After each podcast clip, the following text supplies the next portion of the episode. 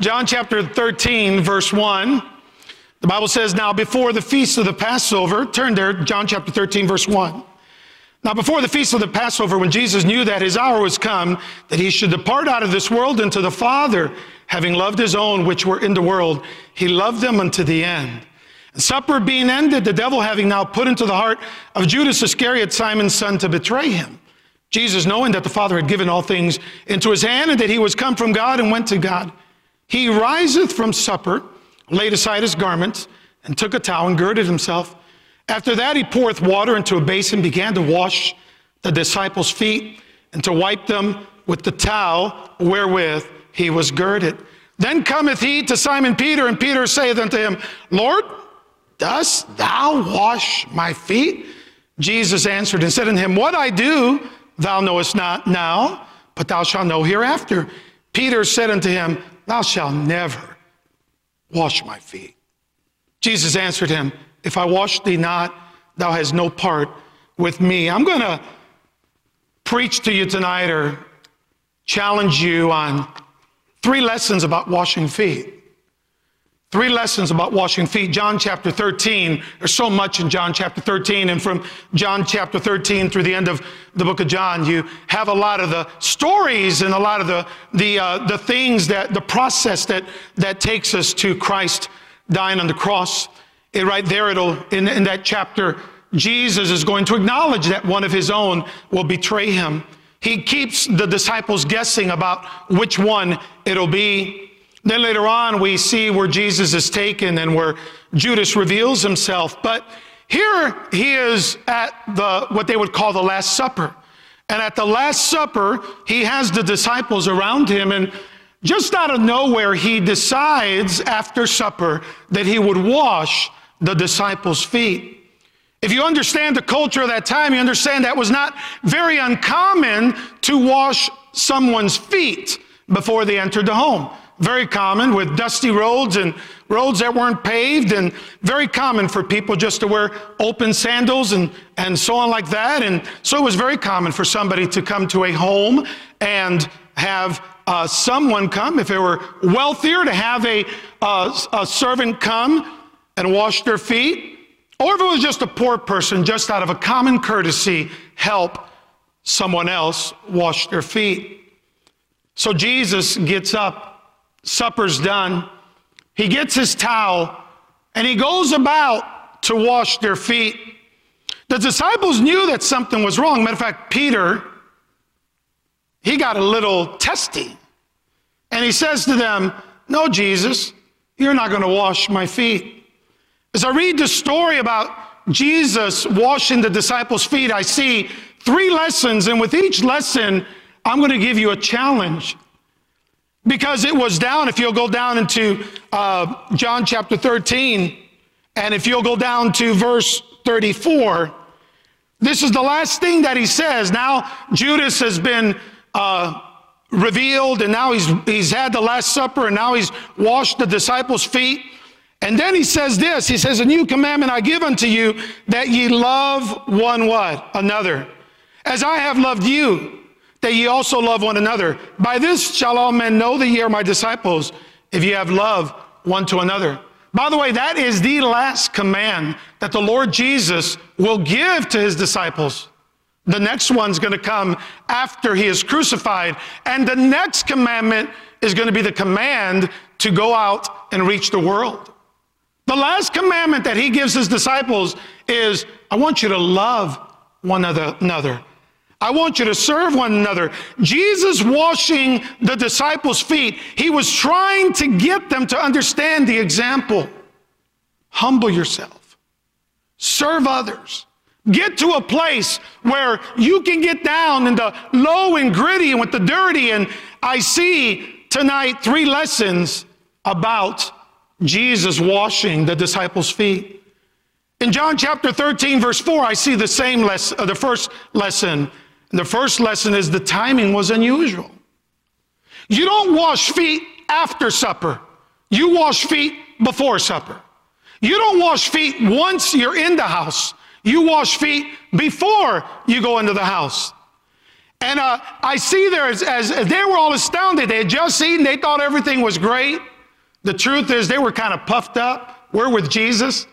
They thought they had arrived. They thought they were the, not the 12 disciples, but they, were, they thought they were the 12 exceptions. And there they are, and they're looking at each other, and they see their master come up and start to do something that they should have done. Had they truly loved the Lord Jesus Christ, as they, if, they, if they truly looked at him as the Son of God, if they truly believed that he was Lord, then why did, that, did they not take the first step in washing his feet? The timing was unusual. Matter of fact, why even wash feet after you've already gone through the house? Why even bother now after you've treaded in all the dirt and the mud? Why do it after we've eaten? Why do it after a mess has been created? I believe the answers there is given when Jesus says to them, He said that, uh, look at verse 13, He says, Ye call me Master and Lord, and you say, Well, for so I am.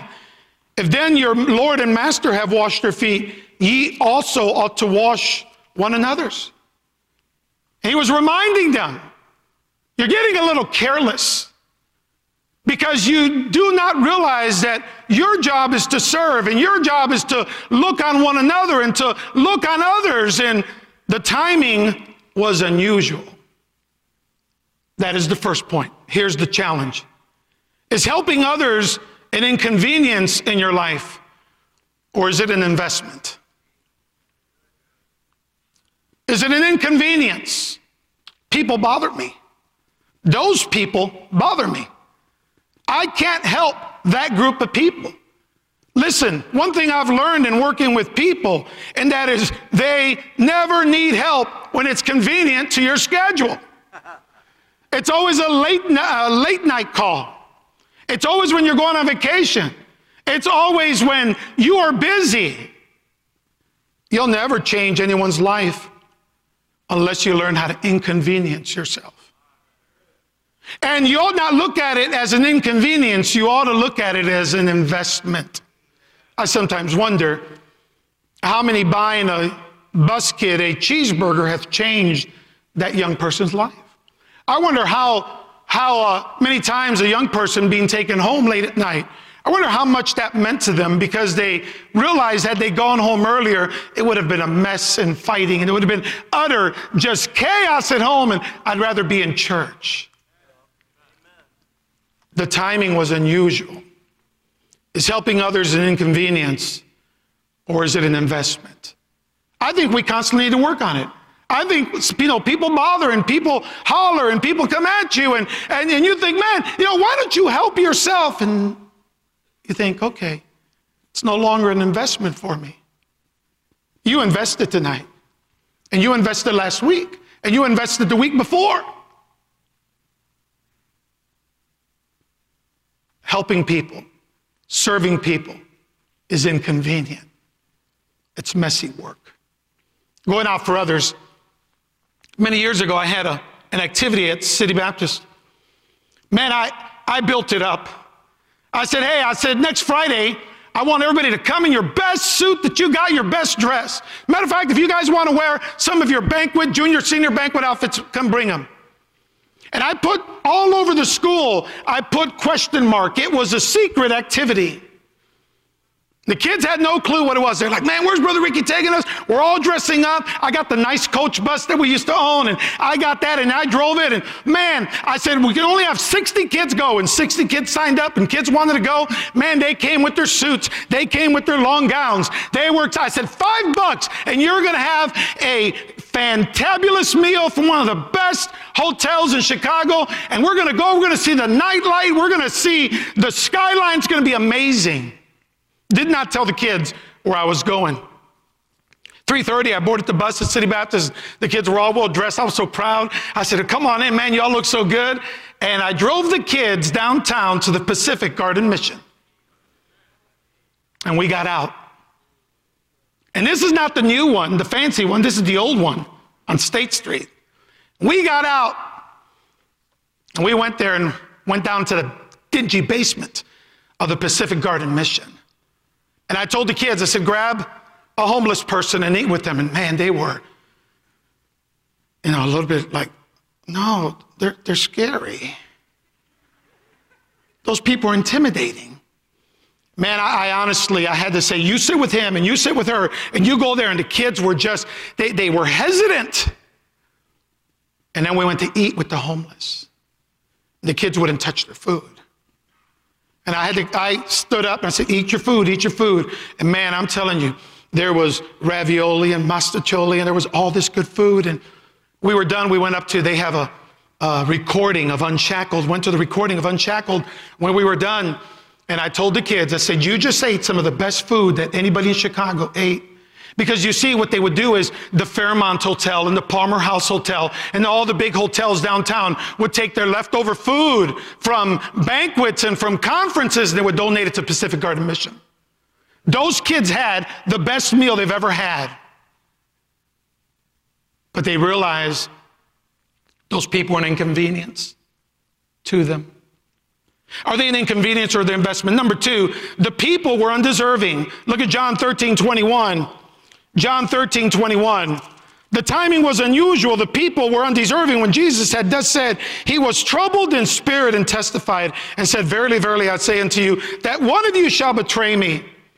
In this group of people that he's washing their feet is a traitor, is a doubter, is a loudmouth.